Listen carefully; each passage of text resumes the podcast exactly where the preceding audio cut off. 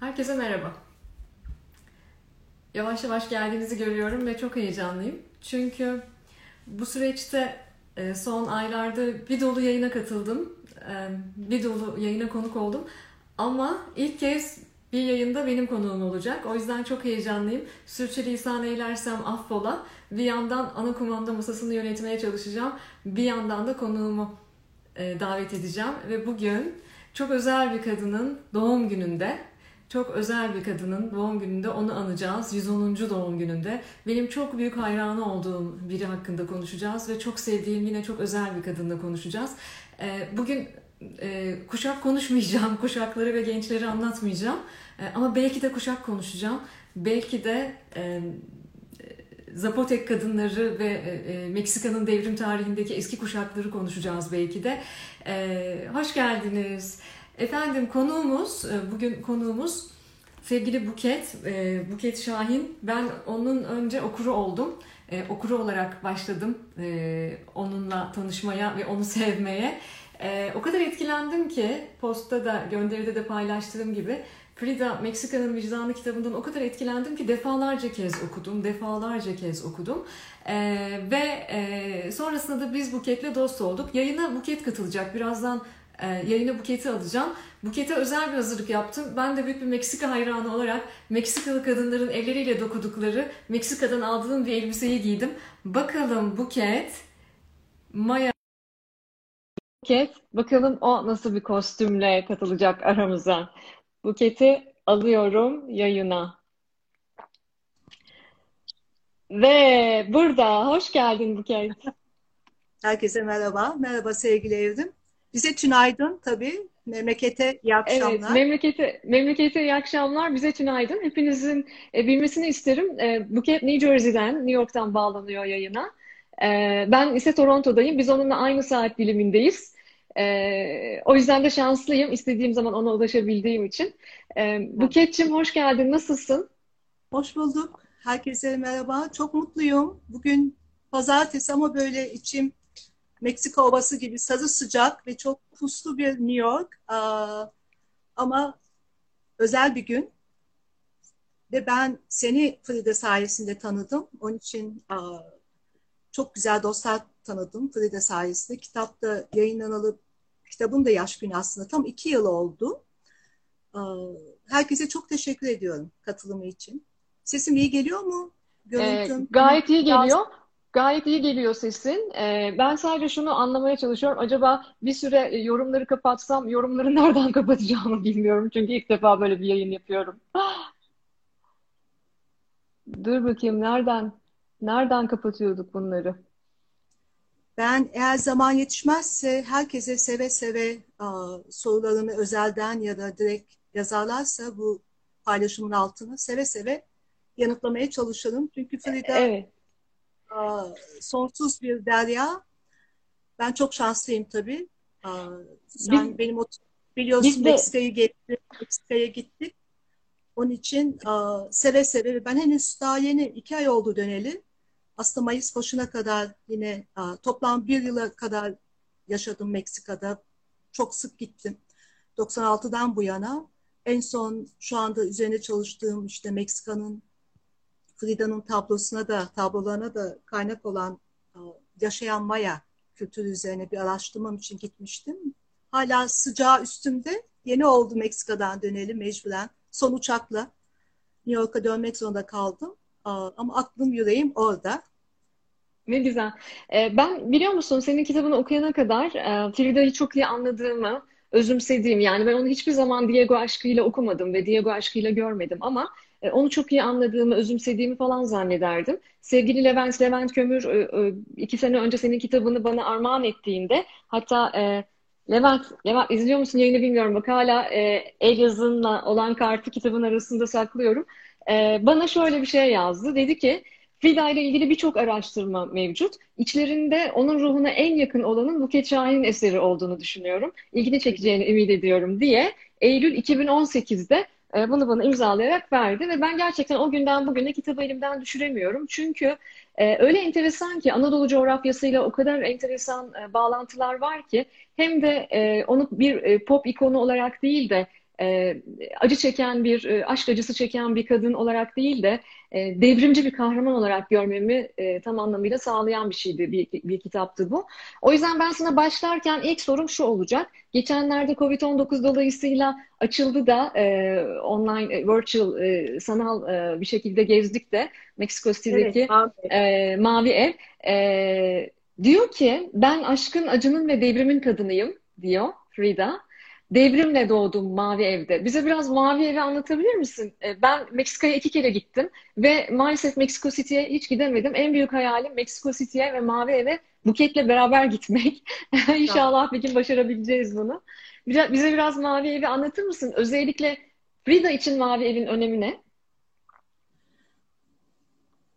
Ah, ben tersten geldim diyeyim. Yani benim bu işte 2005 yılında Guatemala'da katıldığım o Maya Kongresi'nden bu yana yaptığım bir araştırma. Orta Amerika'daki, Mezoamerika'daki o yaşayan uh, Maya kültürü.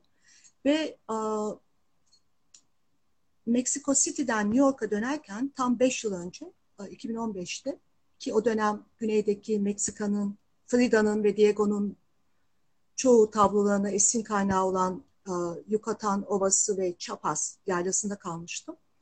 E, ve ben de son üç günde herkes gibi bir turist edasıyla gittim Frida'nın müze olan Mavi Evine. E, ve utandım, çok utandım çünkü ne zaman ki Frida'nın kütüphanesini gördüm. Ben de bir öykücü kızıyım. Köy enstitü mezunu bir babanın kızı olarak hep kitap ve edebiyat, sinema konuşulan bir evde büyüyen bir çocuk olarak kütüphanelere karşı benim özel bir tutkum var. Çok etkilendim çünkü o zaman Frida'nın o aydın tavrını, o yurtsever tavrını, bir de o tabii güneyde her ne kadar başkentte büyüyen bir genç kız bir Meksikalı olsa da çok farklı bir Frida olduğunu utanarak anladım ve bütün benim o araştırmaların özetini buldum. Yani bütün Meksika'ya olan aşkımı böyle bir aslında o a, gerçeküstülüğün böyle her köşesinde Meksika'nın her sokağında a, kültüründe çok iyi gördüğüm o a, Meksika tutkusunu ortak paylaştığımızı anladım Fride'yle. Ona daha bir başka hani bu popülist kültürün ya da işte bazı bizdeki işte Ankara'nın doğusuna gitmemiş bazı hani malum kişiler vardır işte özgürlük çığlıkları atan onlar gibi aslında Frida'nın çok aydın tavrını gördüm. Yani Frida'nın nasıl kendi mitolojisinden beslendiğini bir Meksika yani herkes vicdanı kadar yaşasın diyen ben devrimle doğdum diyerek kendi köylüsüyle işte o tarlalardaki Mısır tarlalarındaki Meksika'nın güneyindeki insanlarla özleşen aslında çok sıradan bir insan Frida. Hani bizim babam hep söyler, ben Frida'yı ona anlattım da ilk dönüşünde. Baba dedim böyle böyle işte bizim Çukurova, Ilgat, Pamuk tarlalarındaki gibi ya da bizim babaannemin bizim Toros Dağ köyündeki gibi kendi halkı gibi giyinen Maya folklorunu giyiniyor aslında Frida. Hani öyle bir Meksika burjuvası ya da saçına çiçekler bağlayan bir kadın değil. Onu deyince hatta babam dedi ya kızım hani bizim Ferideler gibi Anadolu'da da nice hani Feride var dedi. Daha farklı, daha çok sevdim. Daha iyi anladığımı düşündüm ve bu kitabı tabii yazmak bu bir biyografi. Kitabın doğuş öyküsü de aslında 3 yıl önce tam bu dönem benim doğum günüme denk gelen 9 Temmuz günü çoğunluğunu kadınların oluşturduğu bir adalet yürüyüşü vardı hatırlarsınız. Evet. O dönem yayın evinden bir arkadaşım Şinasi dedi böyle böyle. Yani aslında biraz bu kitabı yazmakta hani Frida'yı bir metafor olarak kullanarak Meksika'daki ki 100 yıl önce Meksika'sından bahsediyoruz o dönemde ve çok yaralı bir beden ve kısacık o 47 yıllık yaşamında o acılı bedende yani 6 yaşında başlıyor işte çocuk felciyle daha sonra geçirdiği korkunç tramvay kazasıyla işte tramvayın o demiri rahmine girmiş bir çocuktan bahsediyoruz. Böyle bir 13 33 defa ameliyat geçirmiş bir insan 100 yıl öncesinin Meksika şartlarında o kısacık 47 yıllık yaşamında iki dünya savaşına, iki devrime, iki iç savaş Guatemala ve uh, İspanya, Rus ve Meksika'daki o Zapatista köylü devrimine ve iki suikast kendisini çok etkileyen uh, 1919'da köylü devrimi lideri Emiliano Zapata'nın ve daha sonra dost oldu ve iki yıl kendisinin korkusuzca kol kanat geldiği Troçki'nin katli 1940 yılında bütün bunları birebir yaşamış bir kadın ve buna rağmen beni en çok etkileyen, bunu söylerken biraz gözlerim doluyor. O acısına rağmen son tablosunu bile bir kabus kabuğuna yaşasın yaşam diye yazan bu kadar yaşamak. İspanyolcasını da söyler misin Buket? La vida diyen. Evet. Yani ben olan olsun. Ben de bir şanssız kaza geçirdim. Hiç öyle bir lüksüm olmadı işte. Ah maskemi taksam, ah işte ayağım işte üç ay yürüyemedim gibi bir çok yani Twitter ben çok şey öğrendim ve onun evet. o yaşama olan dostluğa, kendisine bakan hasta bakıcılara, en çok da hayvanlara, bütün o bayram sofrası gibi hazırladığı o mavi evde bunları birebir hissettim. Çok duygulandım. Çünkü Freda'nın evine gittiğiniz zaman hani insanın iç güzelliği dışına yansımış. Bunu birebir görüyorsunuz. İşte o hani bir kadın tabii her sabah cennete gider gibi giyinmeliyim diyen bir kadın yatağının başucunda hepsine dokundum. Komodininde işte sargı bezleri, aş, ilaçlar, aşılar a, ve sevdiği doktorların onları kendisiyle eşitleyen bir kadın. A, ben çok duygulanarak gözyaşlarıyla her bir köşesine dokundum mavi evin. Buket, dediğim... bir de bir özelliği daha var değil mi? Yani Frida doğduğu evde ölüyor ve bunun Maya kültüründe bir karşılığı var. Onu bizimle paylaşır mısın? Daha çok Aztek. Yani Meksikalıların aslında söylediği bir şey. Her ne kim doğduğu evde ölürse o yani bir nevi hani dini anlamda değil de kutsal insandır diye. Ve Frida gerçekten hayatında nice paradoks var. Doğduğu evde biliyor, ölüyor.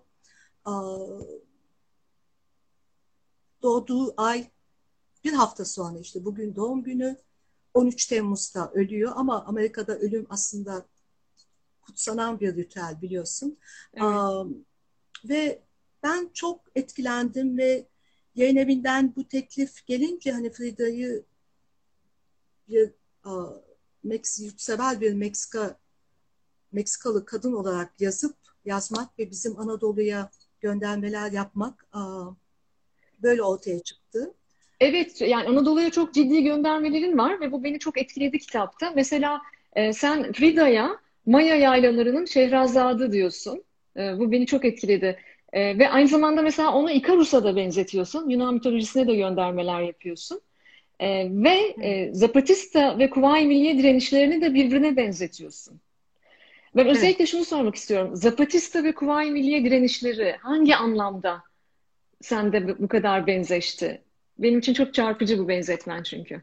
Teşekkür ediyorum. Bu çünkü Frida'yı tabii yazarken ya da Frida'yı anlamak için öncelikle Meksika'nın tarihini çok iyi bilmek gerekiyor. Çünkü Hı-hı. Frida kendisi ben işte devrimle doğdum diyen yani Meksika köylü devriminin, Zapatista devriminin bize kazandırdığı bir aydındır. Hem Frida hem Diego, Octavio Paz benim baş kaynak kitabımdır.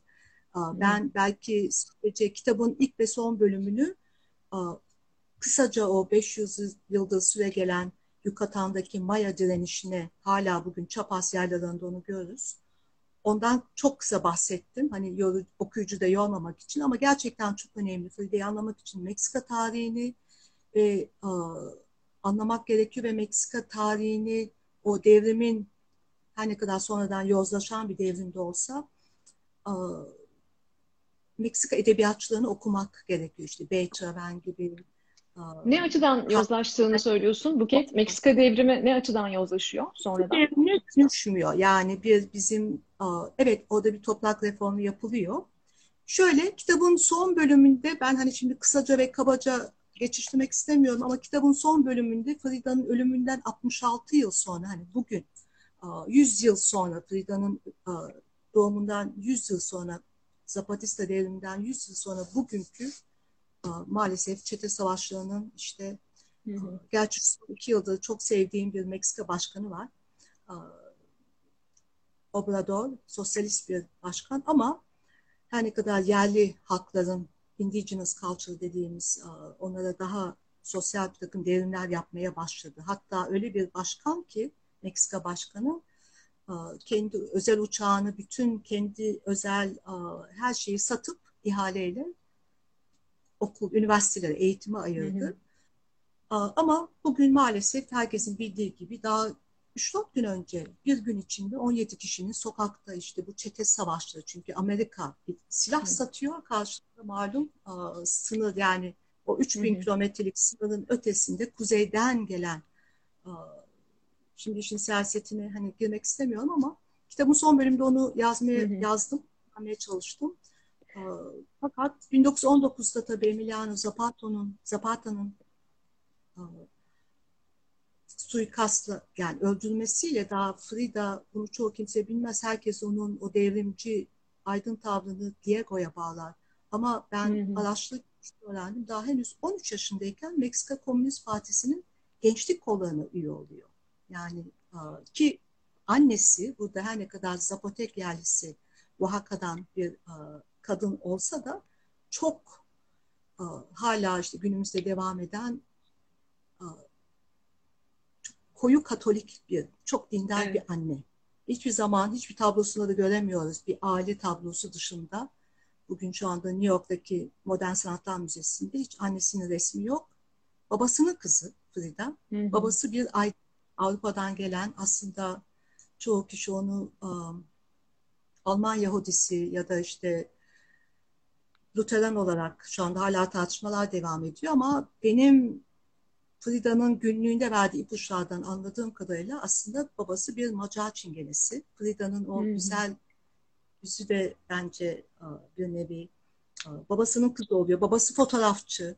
Evet. Babasının zaten o tablolarındaki o çok ince insan dokusunu böyle fotoğraf gibi tuvale dökebilmesinin en büyük başarılarından biri de babasının karanlık odasında küçük bir çocukken çok vakit geçiriyor.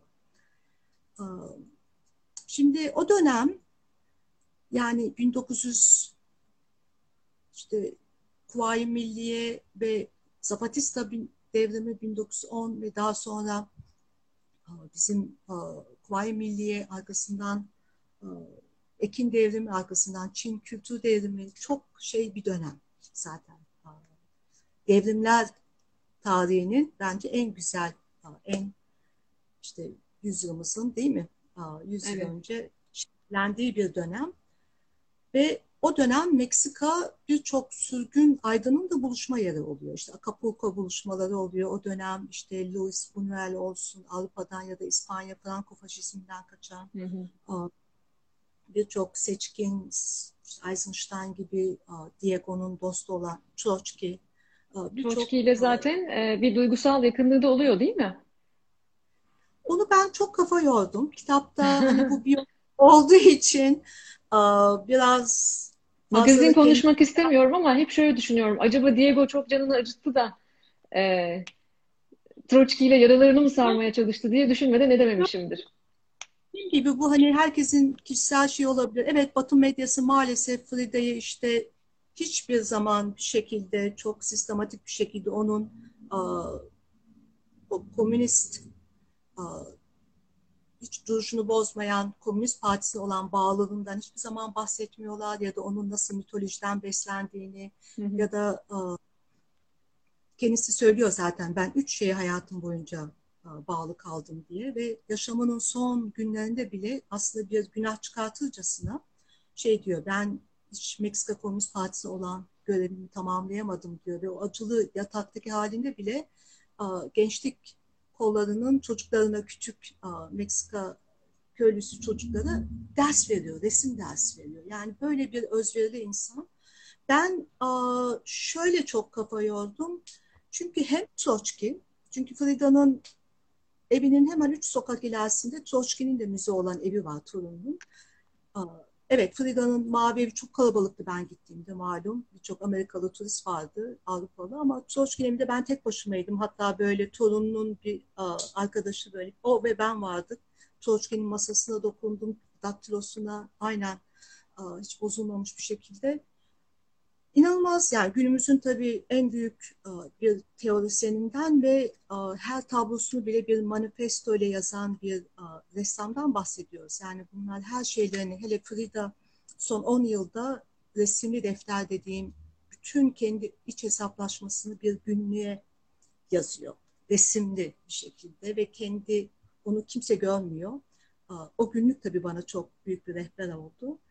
Ve böyle bütün aşk mektuplarını her şey ortaya çıkıyor. 40 yıl sonra o günlük de ortaya çıkıyor ve böyle her şeyi iki öyle insan ki bütün duygularını, her şeyi yazan, belgeleyen, bir şekilde tuvale ya da kitaba döken bu iki kişi o konuda hiçbir şey yok. Yani, Yazmamışlar ha?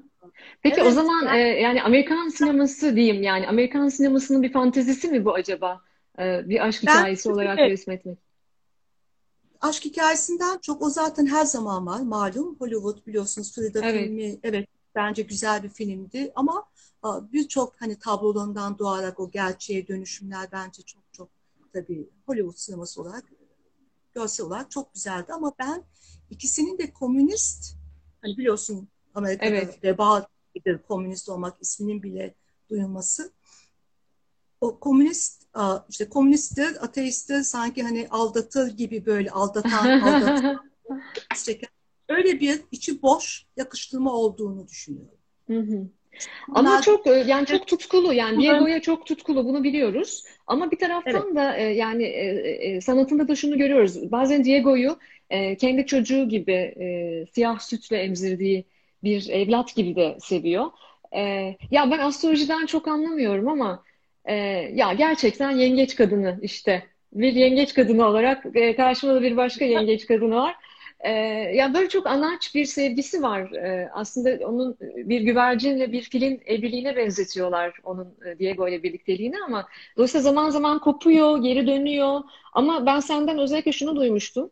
E, sanki o gittikten sonra Diego'da daha e, başka bir ızdırap oluyor ve onu yaşatmak için de uğraşıyor değil mi? Anısını yaşatmak için de. Kitapta benim kendi yorumumu kattığım filmlerden biri evet o. Yani Frida'nın ölümünden 3 yıl sonra Diego aslında bir daha evleniyor ve yeniden Moskova'ya gidiyor.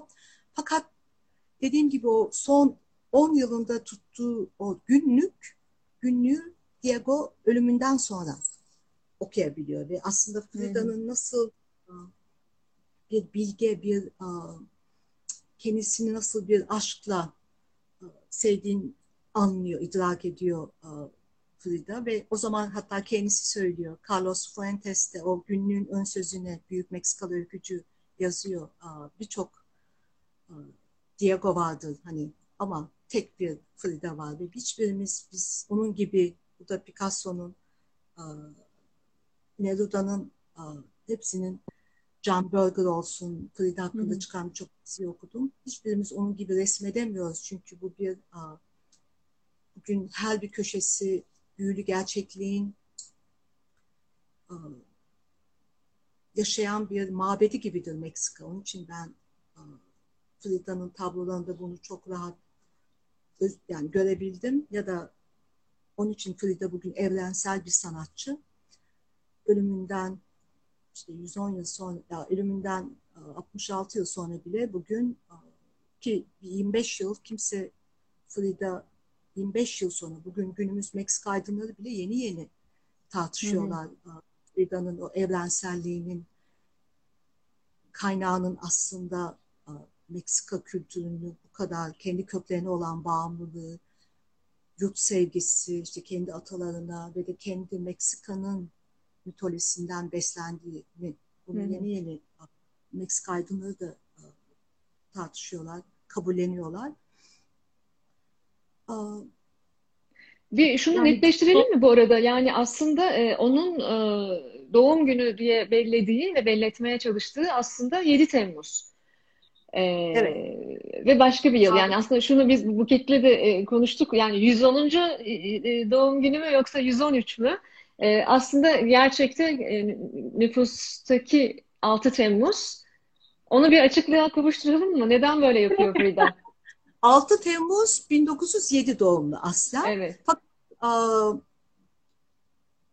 yani Zapatista devriminin resmi tarihi 1910'dur ve onun için kendisi hep ben devrimle doğdum diyerek 1910 diyor. Aslında bugün tabii yaşasaydı 113 yaşında.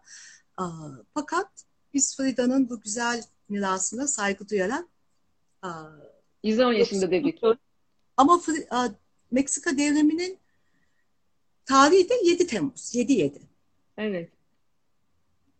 Yani, Meksika'da ye, Meksika'da yengeç o zaman öyle mi? Değil mi? Anadolu'ya ne kadar benziyor. Anaç bir ülke. Ben çok sevdim Meksika'yı. Çok etkilendim. Ee, ve yani çok tekrar tekrar gitmek istediğim bir yer. Her yanıyla kendimi çok iyi hissettiğim bir coğrafya oldu. Ee, inşallah Meksiko City'ye de gitmem kısmet olacak bu e, e, uçuş engellerimiz kalktıktan sonra. Ben e, sana bir şey sormak istiyorum. Sen e, doğru, yanlış okuyorsam e, düzelt İspanyolcam yok. San Cristobal Vadisi'ni çevreleyen köylerde kaldın değil mi? Doğru söyledin mi vadinin ismini? Meksika'nın Guatemala'ya Guatemala sınırındaki 31 eyaletinden en güneydeki Chiapas eyaleti. Hı hı. Oranın çok güzel bir şehri. San Cristobal de las Casas diye böyle uzun bir ismi var.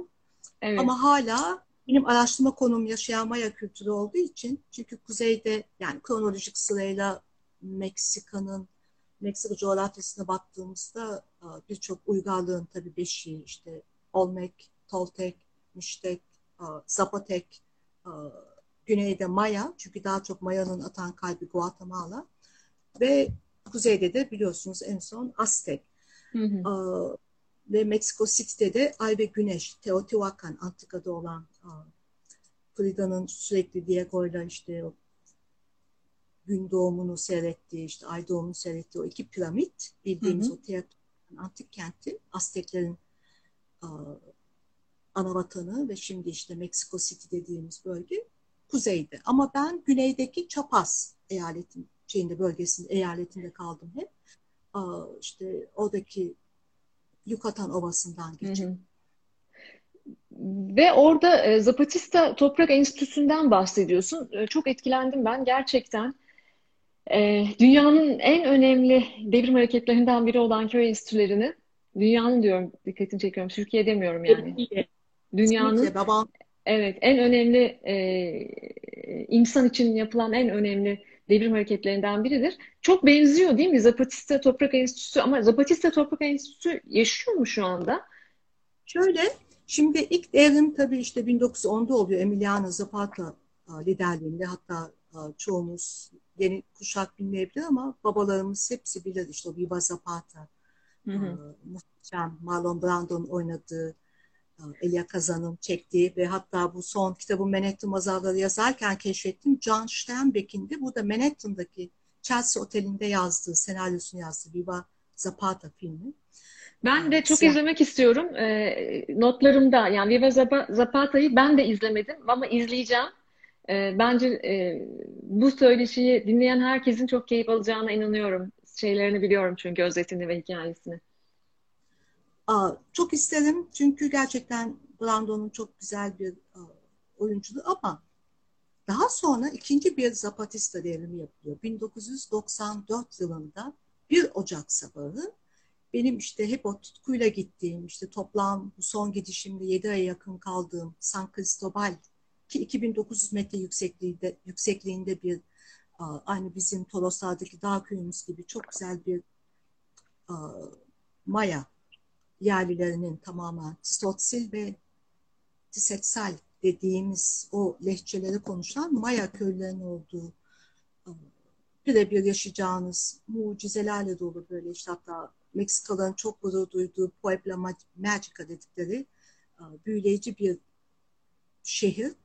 O şehirde San Cristobal şehrinde 1994 yılının 1 Ocak sabahı ikinci Zapatista devrimi yapılıyor bilen yani ismi yabancı gelmeyebilir bile Subcomandante Marcos dediğimiz Karl Marx'ın İspanyol Carlos Marcos önderliğinde hemen Guatemala sınırındaki Laconda ormanından doğan aslında bir yeni bir toprak reformu. Çünkü oradaki ben kitabın ilk bölümünde bunu kısaca anlattım. Şimdi çok şey atlamak istemiyorum ama aynı bizim Abdülhamit dönemi gibi Meksika'nın aynı yıllar hatta böyle 1876'da başlayıp da bir istibdat dönemi var Meksika'nın. İşte Porfirio Diaz diktatör dönemi 33 yıl.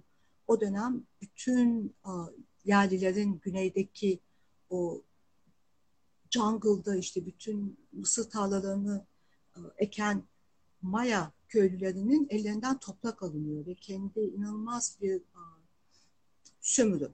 500 yılda dönem ve bu Carlos Marcos önderliğinde 1994'te ikinci Zapata devrimi yapılıyor. Ve o devrim niçin o tarih? Çünkü sen de bilirsin işte Kanada, Amerika ve Amerikas denen NAFTA hani bir tamamen Amerika'nın işte emperyalist şeylerine bütün hizmet eden aslında Meksika'nın daha çok yağmalanmasının önünü açan bir ekonomik anlaşmaydı bu NAFTA. Fakat bunu güneydeki o Meksika Maya köken köylüler için bir ölüm fermanı aslında bu. Ve bu çok güzel o 1910'daki Zapatista devrimine yakışır. Hani o Porfirio Diaz diktatör kurmasından sonra doğan o Zapata devriminin ikincisi yapılıyor ve o şu anda maalesef birçok engellerle önü kesilmeye çalışılıyor. Fakat işte bu gittiğim Toprak Enstitüsü'nde Unitera diye bazı özel bölgeler var. Bunların hepsi San Cristobal şehrinde. Kendi işte halk kadın meclislerinin olduğu, işte toprak reformunu evet 1 Ocak 94 günü bir takım kanlı bir silahlı bir ayaklanma oluyor tabii mecburen ve Meksika ordusu o dönem çok böyle bir kukla bir hükümet var Meksika'da. Hepsi işte yılbaşı kutlama sarhoşluğunda ama işte Şafak'la birlikte Çapas'ta Mayaların ruhuna yakışır bir devrim oluyor. Ve birçok bölge şu anda hala kendi kontrollerinde ve bu onların kendi işte kurtarılmış bölgelerinde kurulan aynı Toprak Birliği adı altında bir toprak enstitüsü var. Yani bunu internetten ben kitapta kısaca bahsettim ama daha henüz 3 ay önce gittiğimde de yeniden gittim ve daha büyüdüğünü karakol denen salyangoz anlamına gelen karakol yani yavaş yaşam ve tamamen oradaki hmm. geri kalmış köylerdeki köy çocuklarını eğitmeye yönelik ve bizim köy enstitüleri işte dediğin gibi dünyanın en büyük Atatürk'ün eğitim devrimi yani yani babam benim Dicle Köy Enstitüsü mezunu. Ben hep bu köy enstitüsü mucizesini birebir dinleyerek büyüdüm. Babamın ağzından babam hep söyler Kurtuluş Savaşı'nın içteki devamıydı. Yani o toprak evet. reformu eğer köy enstitüleri kapatılmasaydı ki güneş gelen okullarda bugün Türkiye biliyorsun bir tarım ülkesi Hı-hı. olarak çok farklı bir yerde olurduk. Ve şu anda onu çok kısıtlı da olsa şu anda altı tane toprak aynı bizim köy enstitüleri okulları var. Toprak Birliği adı altında. Hatta ben kitapta biraz not aldım. Evet. Aa, çok kısaca kısaca hemen Yoksul çocuklar mı e, eğitim görüyor orada? Bir yakın çevre köylerden topladıkları Köy çocukları geliyor. Tabii tabii. Köy çocukları çıplak ayaklı. Evet. Dersler de işte böyle aynı bizim köy enstitüleri modellerindeki gibi işte sınıflar var. işte tarım, ziraat, işte radyo, matbaa. Hı. Tamamen ya, yani uygulamalı eğitimin mucizesini birebir hayata geçirmişler. Ben inanılmaz etkilendim. Evet girmek biraz şey yani çoğu nasıl söyleyeyim biraz sakıncalı gibi gözüküyor bazı işte devletle işi olan kişiler pek hı hı. gitmiyor ya Maya köken olman gerekiyor oraya girmek için. Yani zaten bu böyle ben, resmi diplomalar falan veren bir enstitü değil. Bir toprak enstitüsü. Yok, ee, evet. Ama, deneysel evet. eğitim veren bir yer sadece. Deneysel eğitim veren bir yer. Ee, çok etkileyici gerçekten. Amacın formal çok, bir diploma almak olmadığı bir yer. Evet, zaten Zapatista devriminin de sloganı biliyorsun toprak ve özgürlüktü. Hani toprak, evet. toprak köylü özgür değildir. Hani herkes özgürlükten bahsediyor ama eşitlik değil mi? Toprağı olmayan köylü hiçbir evet. zaman a, eşit, özgür olamaz. Bahsedemeyiz. Onun gibi evet. a, yani o Emiliano Zapata'nın devrim manifestosunu hayata geçiren bir köy enstitüsü. Gözümle gördüm. iki defa gittim. Beş yıl arayla.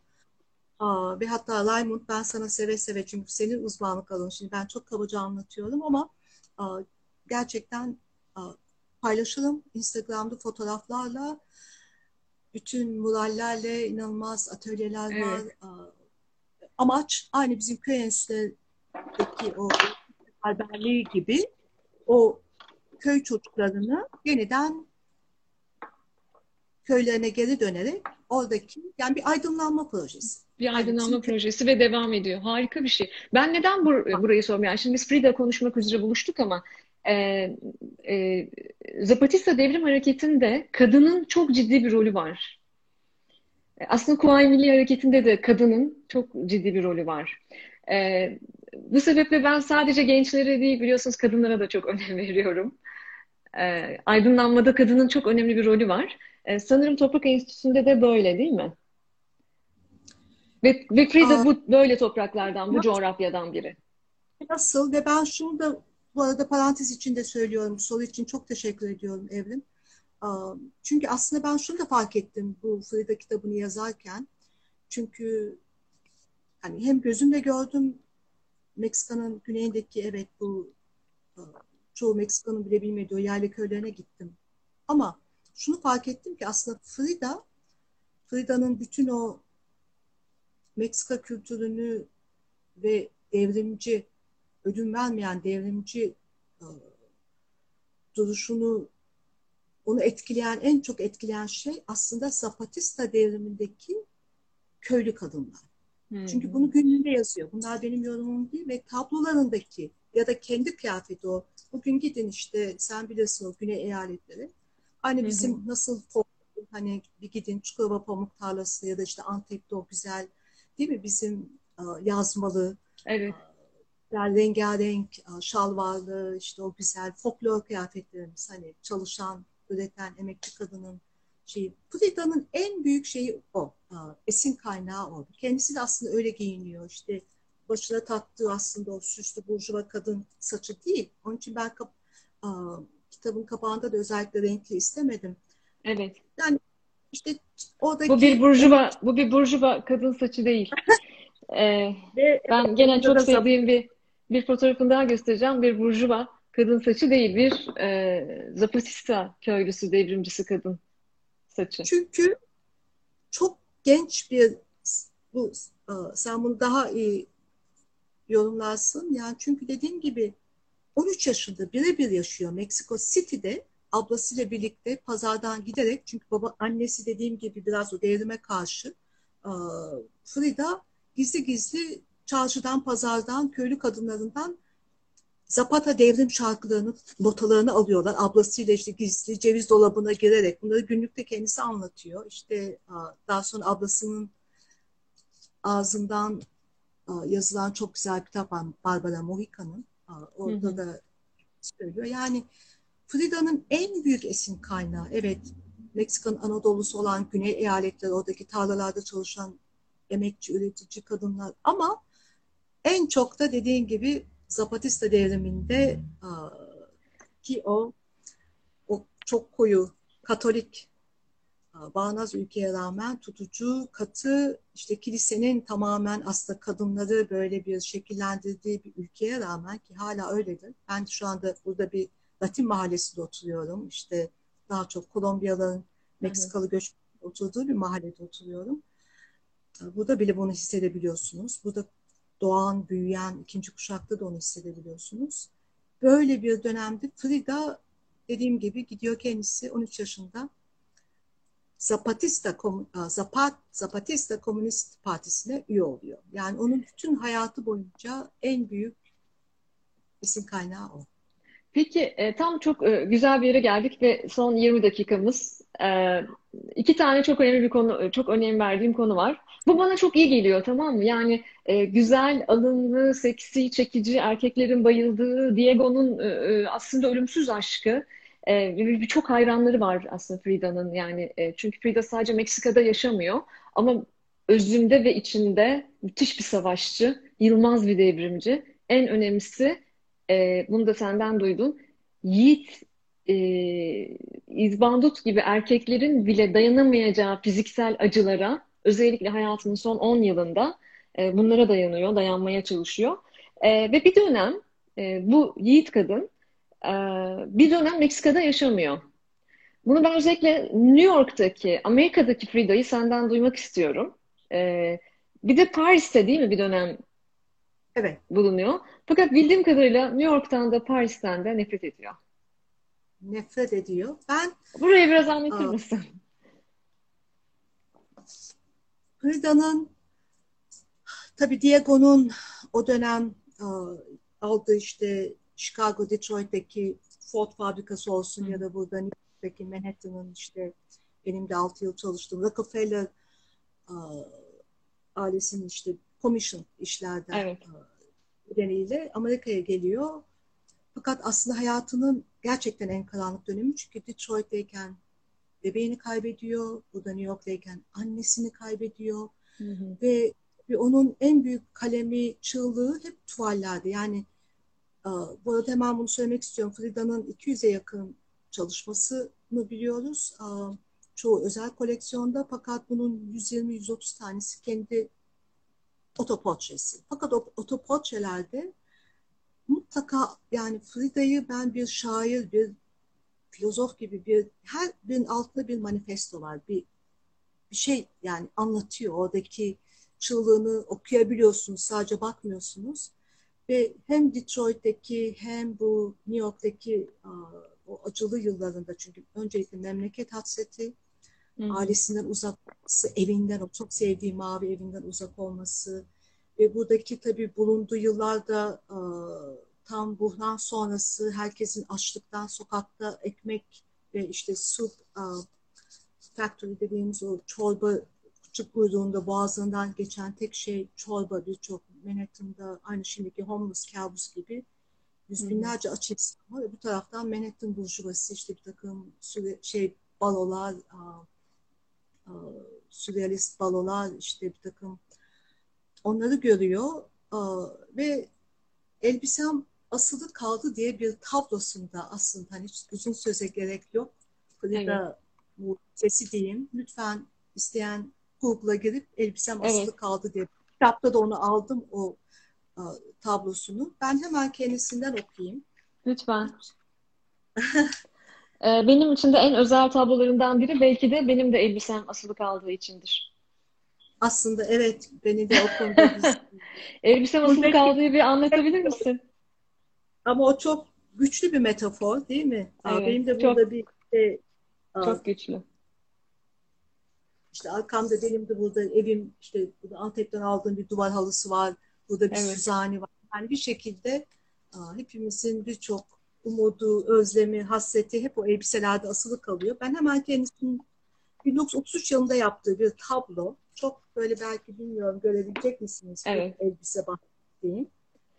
Tam ortasında kendi resmi değil, kendi ki bu resmin, bu elbisesinin orijinalini altı dantelli Frida'nın mavi görebilirsiniz. Şöyle diyor. Hı hı. Manhattan'daki kara günlerine başlayıp Meksika'da tamamladığı elbisem asılı kaldı adlı resmin altına şu notu düşüyor. Amerika'da olabilirim ama sadece elbisem orada asılı. Aklım, yüreğim hep Meksika'da. Vahşi kapitalizmin, pardon benim yorumum, vahşi kapitalizmin öğelerini kaotik bir çöplük gibi üst üste yığar. Modernizmin merkezi Manhattan'ı, borsa binasını, çirkin gökdelenleri, çimento beton yığınlarını, insan bedenine benzeyen sanayi boruları ve bir tuvalet klozetini üst üste istikleyerek çizer. Resmin hemen arkasında özgürlük heykeli ve Manhattan'ın gökdelenlerini, isli kiliseyi, haç kolyeli burjuva bir kadını, kirli ve kara, siyah akan Doğu Nehri'nde buharlı bir göçmen gemisinin çıkardığı dumanlar ile resm, resm, resmeder. Ee, ve kendisi aynen şunu söylüyor. Frida'nın sözleriyle Manhattan burjuva sınıfı iğrenç. Gece gündüz utanmadan şampanya ve havyar ile sefa sürerken insanlar sokaklarda ekmek kuyruğunda açlıktan ölüyor. Halka ücretsiz verilen çorba yoksulların boğazına giren tek şey. Amerika'da olabilirim ama sadece elbisim, elbisem orada asılı. Aklım yüreğim hep Meksika'da. Ve bu da New York a, limanından a, buharlı bir gemiyle Meksiko City'ye yola çıkıyor. Ama çok hayatın en karanlık günleri, çok en mutsuz günleri ama tabii onları da tuvaline a, resmediyor. Daha sonra Paris'teki New York'u atlamadan yıllar sonra bu sefer Frida olarak kendisi ressam olarak geliyor ve buradaki Modern Sanatlar Müzesi'nde MoMA'da muhteşem bir sergisini biliyoruz ve onun onuruna verilen bir baloda ki o zaman da tabii bütün Manhattan a, burjuvası davetli. Hepsi böyle tüylü şapkalarıyla, tuvaletleriyle geliyorlar. Ama Frida'nın hatta çok sevdiğimiz tabloları o dönem çünkü çok ünlü fotoğrafçılar da burada. Onlara poz veriyor. Hatta bir tanesiyle bir aşk yaşıyor. O baloya kendi onuruna verilen o resepsiyon baloya Frida son derece yalın bir Meksika folkloru kıyafetiyle, şalıyla, işte işte saçında yine iki tane çiçek, papatya, işte o uzun güzel entarisiyle gidiyor. Böyle bir yalın kadın. Paris'te de yine bir sergi için gidiyor hatta Vogue dergisinde biliyorsunuz kapak oluyor o dönem. Hı hı. Aslında biraz alaycı bir şeyle de karşılaşıyor. Fakat o dönemde yani Paris'i hiç sevmiyor. O dönemde bile beni en çok etkileyen Frida'nın hayran bırakan şeylerden biri oldu. O dönem tabii İspanya'daki iç savaştan Franco faşizminden kaçan 400'e yakın ressam olsun, şair olsun onların Meksika'ya kaçırılmasına ön ayak oluyor. Yani bir şekilde hı hı Meksika'daki işte o zaman dördüncü internasyonel yapılıyor. İşte e, sürrealizmin e, beyni diyeyim Andrea Breton'a işte e, birçok Meksika'daki olsun Chicago'daki, New York'taki işte Georgia O'Keeffe gibi dostlarına birebir gece gündüz mektuplar yazıyor. İşte böyle böyle onların New York'a ya da Meksika'ya kaçırılmasına ön ayak oluyor. Böyle bir kadın. Ee, ne kadar güzel. Yani ben gerçekten Frida ile ilgili her detayı saatlerce, günlerce dinleyebilirim. Ee, çünkü e, müsaade edersen bendeki karşılığını anlatmak istiyorum ve ben, ufak ufak böyle toparlayacağım. Evet, e, ufak ufak böyle toparlayacağım. E, çünkü son 10-12 dakikamıza giriyoruz yaklaşık. E, ben şuna inanıyorum. Buket'in de buna benzer bir hikayesi var. Onu biliyorum. Ona öyle bir pas atacağım. Ee, ben ne zaman mutsuzluğa kapılsam, e, somut veya soyut olarak canım yansa, e, burası benim ofisim, çalışma ofisim. E, ofisimin e, her yerinde e, Fridalar bana bakıyor, her yerinde. E, karşımdaki yastıkta, oradaki bir şeyde, burada duvarda bir e, başka bir eserde Meksika'dan aldığım e, Frida, evet Meksika'dan aldıklarım. Bazen batchlerim var, e, bazen kıyafetlerimin içine takıyorum falan. Onu bir moda ikonu olarak gördüğüm için değil. Çünkü e, soyut ve somut o kadar büyük acılara göğüs germiş ve e, o kadar layıkıyla yaşamış ki e, acıyı da ee, o kadar onurlandırmış ki hayatı. E, katlanılabilecek şeylerdir hayatta başımıza gelenler. Bir kadın olarak öyle görüyorum. Yani benim ondan aldığım ilham bu. E, tabii ki çok kuvvetli metaforları var ve yaşadığı zorlukları ve acıyı e, kuşaktan kuşağa aktarılacak. 110. doğum gününde bugün onu konuşuyoruz. Kuşaktan kuşağa aktarılacak e, bir bir bir büyük sanata e, çevirmiş, üretime çevirmiş biri. O yüzden e, ben özellikle e, kadın izleyicilerimize çok kadın kadın izleyicim daha çok erkeklere göre kadın dostlara şunu söylemek istiyorum yani acıyı, sıkıntıyı, ızdırabı üretime çevirmekle yükümlüyüz bu hayatta diye düşünüyorum. Bu anlamda Frida benim e, en en önemli rol modelim. Ben biliyorum ki aynı hikayenin sende, benzer hikayenin sende de bir karşılığı var Buket. Aa, dediğim gibi yani sadece kütüphanesini görünce evet onun o aydın tavrını gördüm bir de hani ama en çok da o günlüğünde kitaba onun için Hı. kitapta günlüğüne kendi kelimeleriyle hatta direkt İspanyolcadan çevirdim, İngilizceden de çevirmedim. Çünkü birçok kelimenin bizdeki gönül gibi, vicdan gibi İngilizce'de evet. karşılığı ama İspanyolca çok güzel bir dil. Hatta çok daha böyle aşk dili, tutku dili. O en güzel şarkılar tabii çıkması tesadüf değil. Ve Frida onu öyle güzel o günlüğünde mesela acı, acıyla anlattığı şeyleri kırmızı kurşun kalemle o resimleri yapmış. İşte ölümünden yani bir buçuk yıl önce sağ ayağının altı kesiliyor. Artık yürüyemiyor. Yani o aldığı morfinler ona yetmiyor. Ne yatabiliyor ne oturabiliyor. Yani çok güçlü bir adamın bile bir saat dayanabileceği bir acı var. Ve bu dönemde aynı senin betimlediğin gibi o e,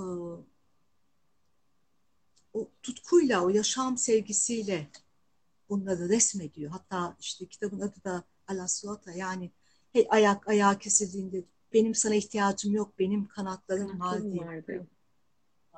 O kadın, yani bunların hepsini zaten tuvalinde görüyoruz. Yani ben çok etkilendim nacizane. Okuyan, Frida'nın tablolarına bakan herkesin biraz Meksika tarihini okuduktan sonra bunu hissedince ben kendimde birçok şeyde çok güç buldum. Ben de iki yıl önce bir şanssız bir kaza geçirdim. Ayağım kırıldı. Ya da şu korona dönemlerinde benim için her zaman bir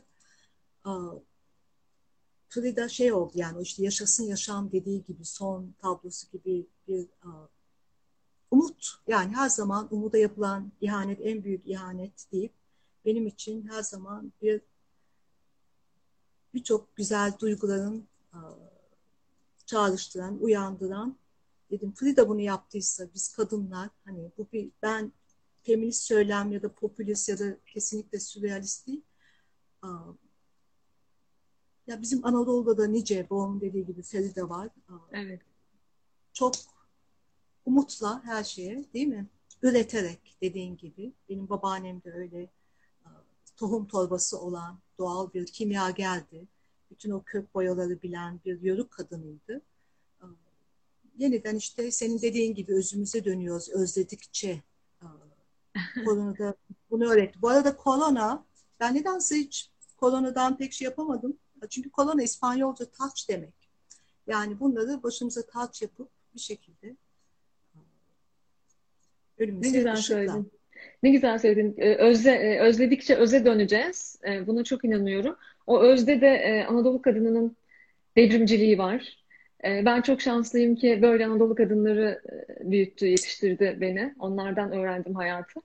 E, ve bunu yaymaya çalışıyorum. Bu enerjiyi yaymaya çalışıyorum. Gittiğim her yerde acının, ızdırabın, hasretin, elbisemiz asılı kalsa da e, Buket de elbisesi asılı kalmış kadınlardan. Ben de kıtalar arası asılı kalmış elbiselerimiz var. E, bunların hepsini üretime evirerek ee, daha anlamlı bir hayatın mümkün olduğunu düşünüyorum. Ee, bugün Frida'nın, Frida Kahlo'nun doğum günü. 110'un e, isteğiyle, 110. doğum günü. Üç gün sonra e, sevgili Buket'in doğum günü. E, beş gün sonra, beş gün sonra da benim doğum günüm.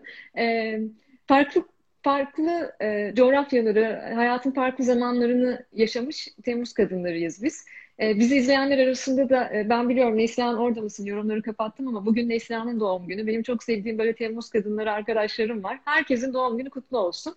E, ama Anadolu'da evet Anadolu e, İspanyolca da söyleyelim. Evet sen söyle ama ben hala beceremiyorum onu. Feliz cumpleaños.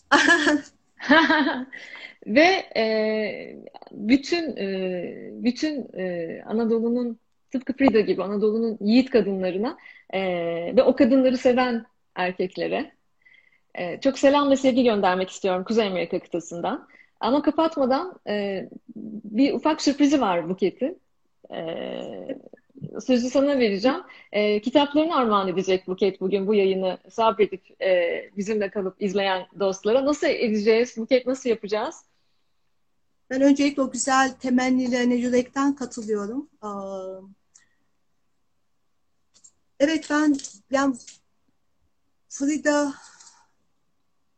okumak, Frida kitabını okuyan okumak, okumaları benim için en büyük ödül olur. Böyle nacizane şu anda New York'tayım dönüşümde ne zaman hala belirsiz herhalde Eylül, Ekim olacak. Ama hemen çok isterim bana isminizi yazarsanız Instagram'dan şey... sana ulaşabilirler değil mi? Instagram'dan sana... Buket'e ilk e, Buket'in e, en son postuna, Instagram'daki en son paylaşımına e, ilk yazacak 5 kişiye Buket şimdilik imzasız çünkü biz burada biraz imza atamayacak uzaklıklardayız. O memlekete dönünce de hani Frida bahane deyip böyle Frida okuyan çünkü beni Frida inanılmaz güzel insanlarla buluşturdu. Bunlardan biri de sensin memlekete dönünce de böyle bir araya gelip hani hem onlardan dinlemek hem de imza için seve seve her zaman şey yapıp, buluşmak istedim. Çok teşekkür ediyorum Harika. şimdiden. Ee, Buke çok teşekkür ediyorum. İyi ki varsın. Ee, bütün dünya bizimki gibi Virginia Woolf'u da analım. Hadi Frida yapmışken. Ee, bütün dünya bizim evimiz. Ee, bunun kanıtı olan kadınlardan birisin. Ee, Anadolu'yu karış karış bütün kültürüyle çok iyi bilen, özümseyen ama çok uzun yıllardır dünyanın bir, bir başka kıtasında e, ve başka coğrafyalarda o bağlantıları kuran, noktaları birleştiren bir kadınsın. Hayatımızda senin gibi noktaları birleştiren insanlardan çok çok olsun. Bunu temenni ediyorum. Bizi izleyenlere çok teşekkür ediyorum. Yayını inşallah kaydedeceğim. İzleyemeyenler de sonradan izleyebilecek. Çok Seni seviyorum. Ederim. İyi ki geldin yayına. Herkese çok teşekkürler. Selamlar, sevgiler, hoşçakalın.